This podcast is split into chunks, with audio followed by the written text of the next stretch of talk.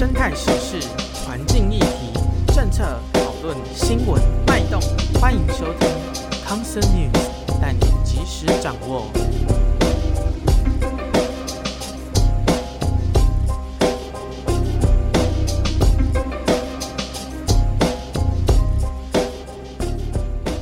深色的议题，企图以华丽的名音来掩饰。欢迎来到康舍制药，我是吕博猫，我是 Flat 鸟。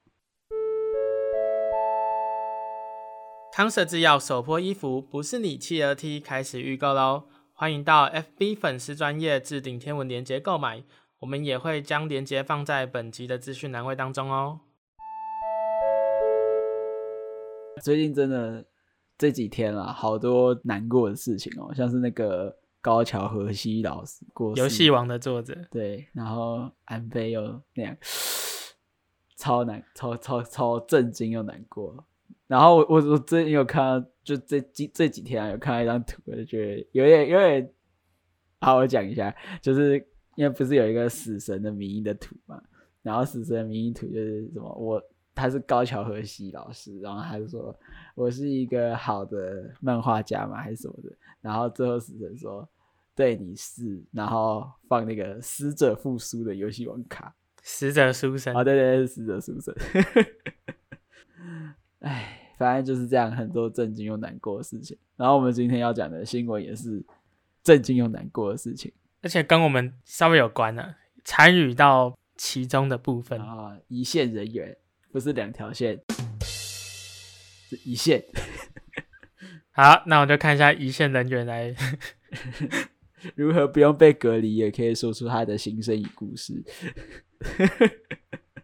那今天的新闻标题是：基隆中介大头石虎勇哥火药鸡舍追踪一年半，遭放养家犬咬死。哦，又是一个死亡故事。勇哥，你说那只石虎叫勇哥哦？对，永远的勇，那个那只石虎叫勇哥，永远的勇。哦，不是你听起来很勇的勇，是永远的勇。我也希望他很勇啊。哦，不过他确实很勇啊。那在整个诶、跟各位讲这件新闻的时候的开头，我们现在还是不免俗的介绍一下物种。石虎其实是台湾就是目前唯一现存的野生猫科动物。那因为云豹就是目前有不少证据指出说它应该是。在野外是灭绝的啦，这样，所以石虎是目前台湾现存原生的野生猫科动物这样子。那石虎是亚洲豹猫在台湾的其中一个亚种，在全球其实大致分成四个主要的亚种呢。那不过呢，在台湾由于像是人为栖地的干扰啊、捕捉啊、兽夹下毒，甚至像今天可能会提到的游荡犬只的问题，所以石虎面临了许多的威胁。目前在呃，有限的数据估计，大概全台食虎可能的族群量约莫在五百只上下。哦，欸。那这样的艰困的情况，在二零零八年是被列为第一级保育野生动物，就是濒临灭绝保育类野生动物的意思，就是快要没的意思。对，我们今天讲到的主角叫勇哥嘛，他是一只石虎。其实最早在呃，各类的研究当中，其实二零一九年就有记录到它了。那时候是怎么记录到？其实这跟我的工作有关。那我算是做石虎族群调查的研究人员之一，这样子。哦。那我们在很多地区都有做长期的监测。对啊。那这只石虎，其实在二零一九年就有被我们在野外安装的一些仪器拍到，这样子。那择日不如撞期，是不是今天你就可以跟大家介绍什么是绿博猫？吕博猫吗？这时候吗？对啊，吕博吕博猫它其实就是石虎的英文的俗名，就是 Leopard cat，、哦、就是豹猫 的谐音梗这样子。okay. 所以你在二零一九年就拍到勇哥这样子吗？但我其实，在二零一八年就陆续在山上有做一些长期的监测啊，就是拍。拍摄一些野生动物的照片。那我们在二零一九年的时候就有拍到一只石虎。那当时当时没有给它名字，勇哥是后来其他当其他研究人员给它的的名称。当时我是看到这只石虎的时候，就觉得哇，感觉这石虎超壮的，很壮。那我刚有给 Flat 鸟看一下照片，你觉得怎么样？啊，它二头肌太壮了吧？啊，对，这边跟大家讲一下，就是吕文蛙他拍石虎不是直接拿个那个单眼相机上传这样就哦，看到石虎拍一张，看到那第二只石虎又拍一张。当然运气没有这么好，也可以这么直接都拍到这些石虎。它它是吕文蛙也是加那个嘛，自动照相机。长得很像 C4 炸弹，CS 那种 C4 炸弹。那自动相机它就是一种监测仪器啦。我刚才没有想到提及啊，不过之前有讲到话，就是自动相机它是感应感应物感应乐园，有点像红外线侦测，像那个去便利商店那个开门，不是就是因为经过门口，它就启动装置。那同样的类似的原理，今天在自动相机的应用就变成说，动物经过相机附近的时候。相机就会被启动，可以拍照。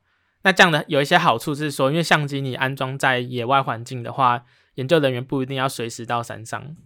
那再来像是说，因为它是直接做拍摄嘛，你人不用真的突然冲过去拿着相机对着动物这样子，所以这样子的被动式的监测方式对动物来讲干扰也会相对较少。尤其它是用红外光，然后其实也蛮安静的。对，所以你会在镜头前面发现很多动物，顶多就是停下来看一下，是看说，哎、欸，这是什么东西这样子，就比较不会干扰到动物这样。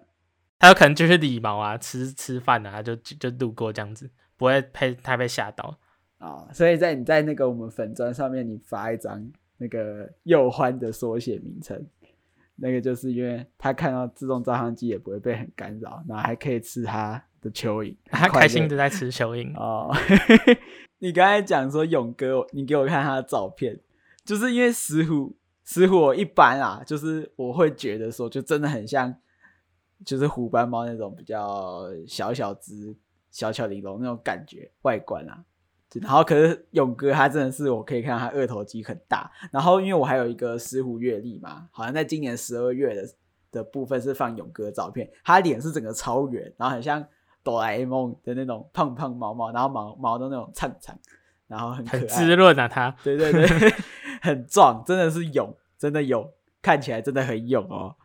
对，它是一只很壮的石虎。我当初第一次看到它的影像的时候，就觉得哇，这只石虎真的很大，而且它的花纹其实蛮漂亮的。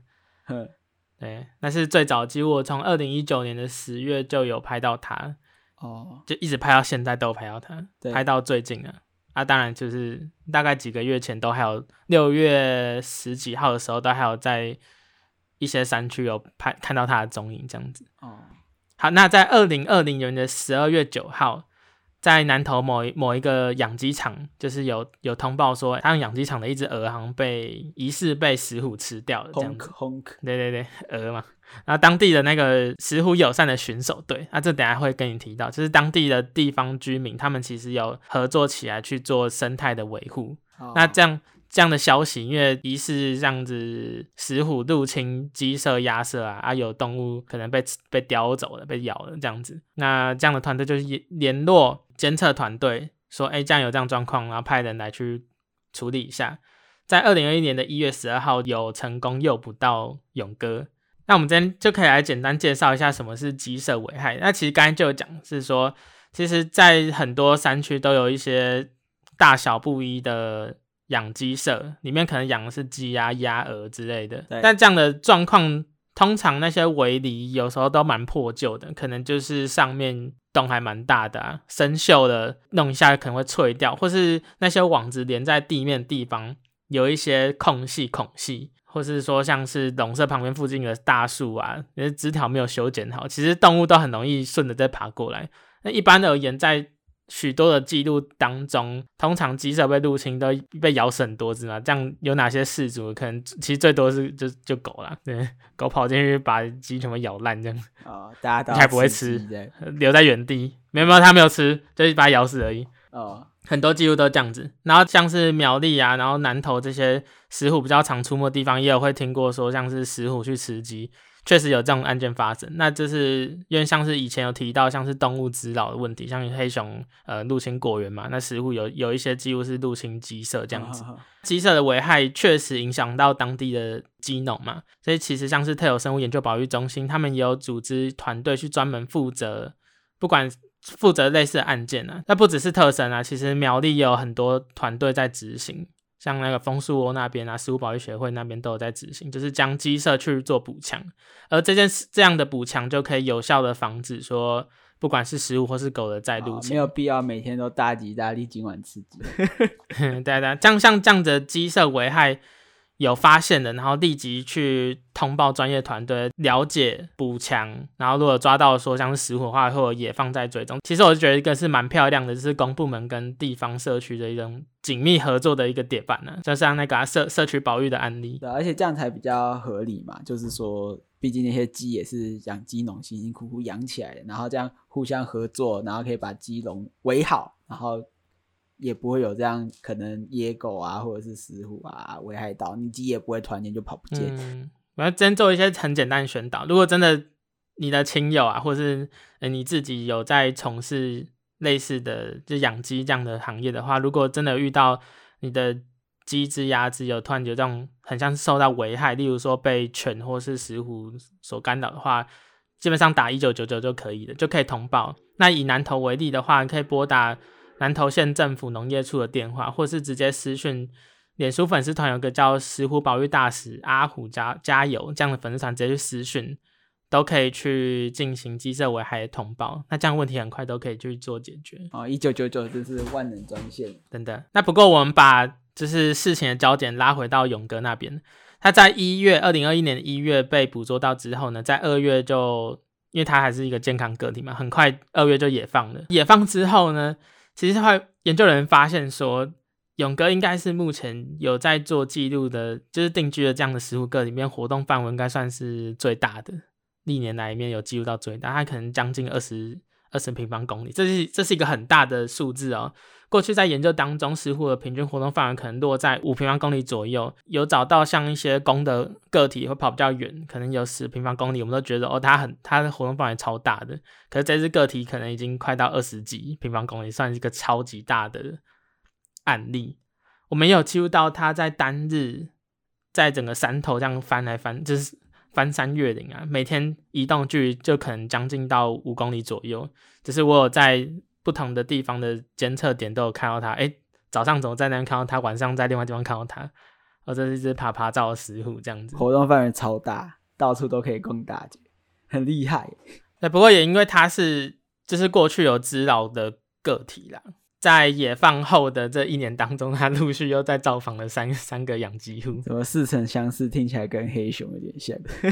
对，不过就是石虎保育团队，他们其实就戏称说，勇哥这只石虎很像是一个鸡农中介，就是当鸡农他们鸡舍如果补强的程度不好，围篱的效果不彰的话，其实很快就会被这些动物所攻破。哦、那攻破之后，其实也透过。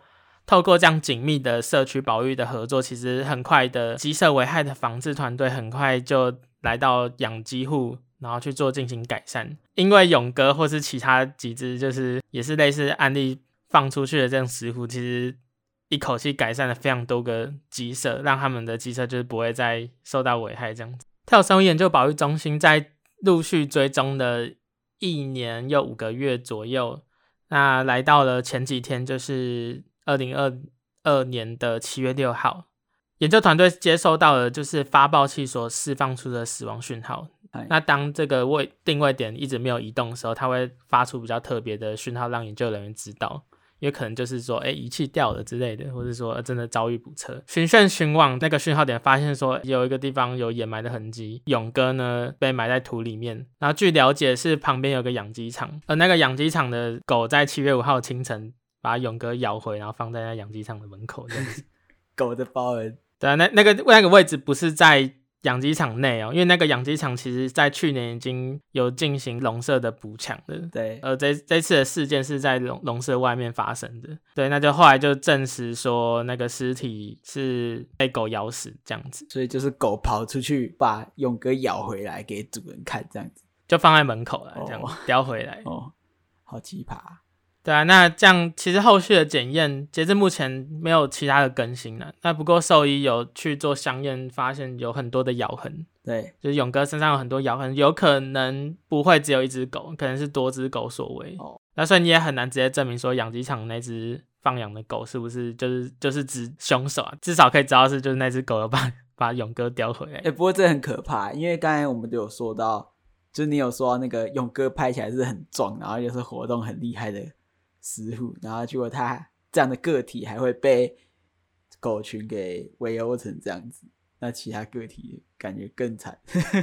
这这么说好了，就是其实很多人会想说，哎、欸，石虎是野生动物啊。其实一只狗真的很难抓到石虎，老实讲也是这样子、啊。可是如果一群嘞，一只狗追跟五六只狗追，那完全是不同的感觉。嗯，你说狗随便每一次都吐一口口水，就可以把石虎给淹没了。也不是这样子，啊，就是他们每一只左边、右边、前面、后面追，那石虎要怎样飞起来嘛？不太可能。所以今天一遇到一群狗的时候，其实任何野生动物都就是很难逃啦，就是下场都可能不是那么的乐观。呵呵呵。那关于这件事情，有人会想说：“哎，这样开罚了吗？”我们去回顾一下法条。首先，石虎是保育类野生动物一级，依照野保法《野生动物保育法》第十八条。保育类野生动物应该要应予保育嘛，不得去骚扰、虐待、猎捕或是宰杀，或作为其他利用用途。所以这就说明了，其实呃，保育类野生动物在野保法上面是有相当的保障的。假设啊，如果今天是以猎捕的情况来来看哦，就会违反了第十八条的法规嘛，那可以以四十一条开罚。如果今天去猎捕或是宰杀保育类野生动物，其实可以罚蛮重的，只会处。半年以上五年以下的有期徒刑的，并科新台币二十万元以上一百万元以下的罚金，其实是罚蛮重的这样子。不过这可能也要看说后续相关单位如何去处理啦。我们会考虑东西，一个保一个一个地方的保育、社区的保育，其实要有很多面向去思考。比方说，你担心说开发导致一个地方社区的那种负面情绪啊、反弹的声量啊，说哎、欸，你让石虎带来一些。灾祸害害一个就是鸡舍主人被重罚之类的，哦，而且这个鸡舍主人就是后来其实也是有配合那个架笼社的这个案件，对，他也是有参与，就是鸡舍改善的，对啊，就不知道说这样对社区的保育的态度是怎么样？因为截至目前，其实以整个南投地区来看，对石虎保育的态度多半还是偏正向的。嗯，而且这种这种事情真的很需要人去。配合去努力，因为其实石虎的活动范围就是人类的这种居住环境附近，所以如果人不配合的话，这些私有地你也很难可以拿它怎么样子。浅山保育的时候，有一个很重要的观念，像是地方的农民啊，农民包含就是果园啊、槟榔园啊，或是说鸡舍什么，对，他们其实是第一线的人，他们。所在的位置就是动物的栖地，也就是说，换句话说，他们对土地的所作所为，例如开发，例如说像是呃撒农药啊，那耕作环境、惯性农法或生态农法与否，它是最直接与当地的野生动物、动植物环境去做互动的。所以反过来说，他们其实也算是保育能够去执行的第一线了。地方的态度其实是相当重要的，有几个做法是像是说。像是苗栗跟南投目前有进行生态给付，我们先简单简介一下，就是如果你的农地呀、不会用除草剂，然后毒鼠药或是放兽夹之类的话，有机会去获得一些奖金。就是说你你今天保护了野生动物，那生态会就是我们我们的政府会进进对你进行做生态方面的补偿，叫生态给付。就是说你你今天友善于自然环境。那政府也鼓励你做这件事情，那这这个这个政策叫做生态给付，所以也在考虑说，未来如果做类似的案例的时候，是不是要整理一些条件，例如说你的犬只啊，你的狗是不能进行放养的，那如果发现放养，可能就要取消类似的资格，这样子是都要在正在讨论当中了。不过针对野狗问题，其实有很多东西可以看，我会发现说，勇哥活动范围那边的。野狗是真的超级多，相对于附近的其他地区，算是很很高的。这有几个很很直直观的理由。第一，那个那个山区很靠近附近的一个聚落，好，换句话说，那边就是有人有人活动嘛，有人活动，那当然也可以连带的会，例如像是养狗啊，会有放养，会有跑出去的狗，然后有弃养问题等等的，那边的靠人的地方多的地方，人多的地方狗其实也会多啊，这是可以理解。有一个疾病就是食肉目小病小病毒，它是存在于像是猫狗之类的其他野生动物食肉目动物里面的一种病毒。嘿，如果养狗狗，它或猫猫，它们那个健保卡上面都要打这个疫苗，小病毒的疫苗，小病毒的，好像是吧？对啊，那真的做好就是。宠物的饲主管理、饲主的一些责任都是很重要的。以小病毒为例，在许多被车子撞死的这些车祸食户当中，我们去检验，发现他们身上有小病毒的盛行率其实蛮高的。意思说，这些死掉其实都染到小病毒。研究学者有做一些推测，就是如果已经向食户感染到小病毒，但可可能会造成精神不好、反应变慢。那反应变慢之后，要么就是你猎食不易嘛。不然就是很容易被车子撞到，或是像这次状况就是被狗干掉，这样都有可能，因为它可能身体已经比较虚弱了。不过这都是目前是猜测啦。啊，勇哥就是很勇，我们就是发现他到处跑，对，对啊，那这是不是真因为这样的原因导致他体虚是不知道的，因为就我们了解，他六月初还是爬爬照这样子。就是也许有些真的是因为小病毒先让他身体不好之后才出状况，可是勇哥这个案例就打一个问号。可能这个也要去做详验才知道，那中间的推论也是要蛮谨慎的了。嗯，不过到这边我想要跟大家分享一下我对南投地区保育的一些态度。我在整个前山做类似工作，大概也有几年了。那你会了解说，像是当地的农民，其实他们对石虎或者说其他野生动物态度，其实就我体感是。也算是相对友善的哦。然后我有遇到农民，他就很很开心的分享说，他们这边有拍到石虎，好暖哦。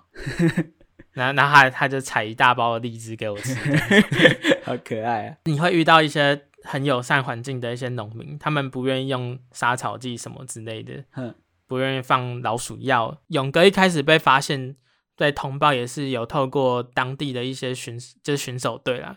他们就是去巡视，说当地的一些生态状况维维护这样子，虽然这都有一些补助，但是像生态给付这样概念，支持社区的保育，支持友善的农地、友善的耕作，其实这样都很棒啊。后续的也有生态保育表彰，像你在那个阿虎家有这样粉丝专页，你就可以看到有很多呃友善石虎的农园，那你可以看到说，哎，这个是一个友善环境的、友善土地、友善野生动物的一个农作。那这样的这样的感觉其实也蛮棒的，尤尤其像最近这几年，石虎比较受到社会关注，其实也很多人关心这样的事情，例如说土地的开发，例如路杀的问题，其实大家是有渐渐关注的。这样的态度其实是其实是可以感受出来的。不过我们要去考虑到，就是终究要面临像是犬只的问题，像勇哥这次就是死在狗狗的，就是追咬被口死了，对对，被狗被狗口死了这样子，被口了。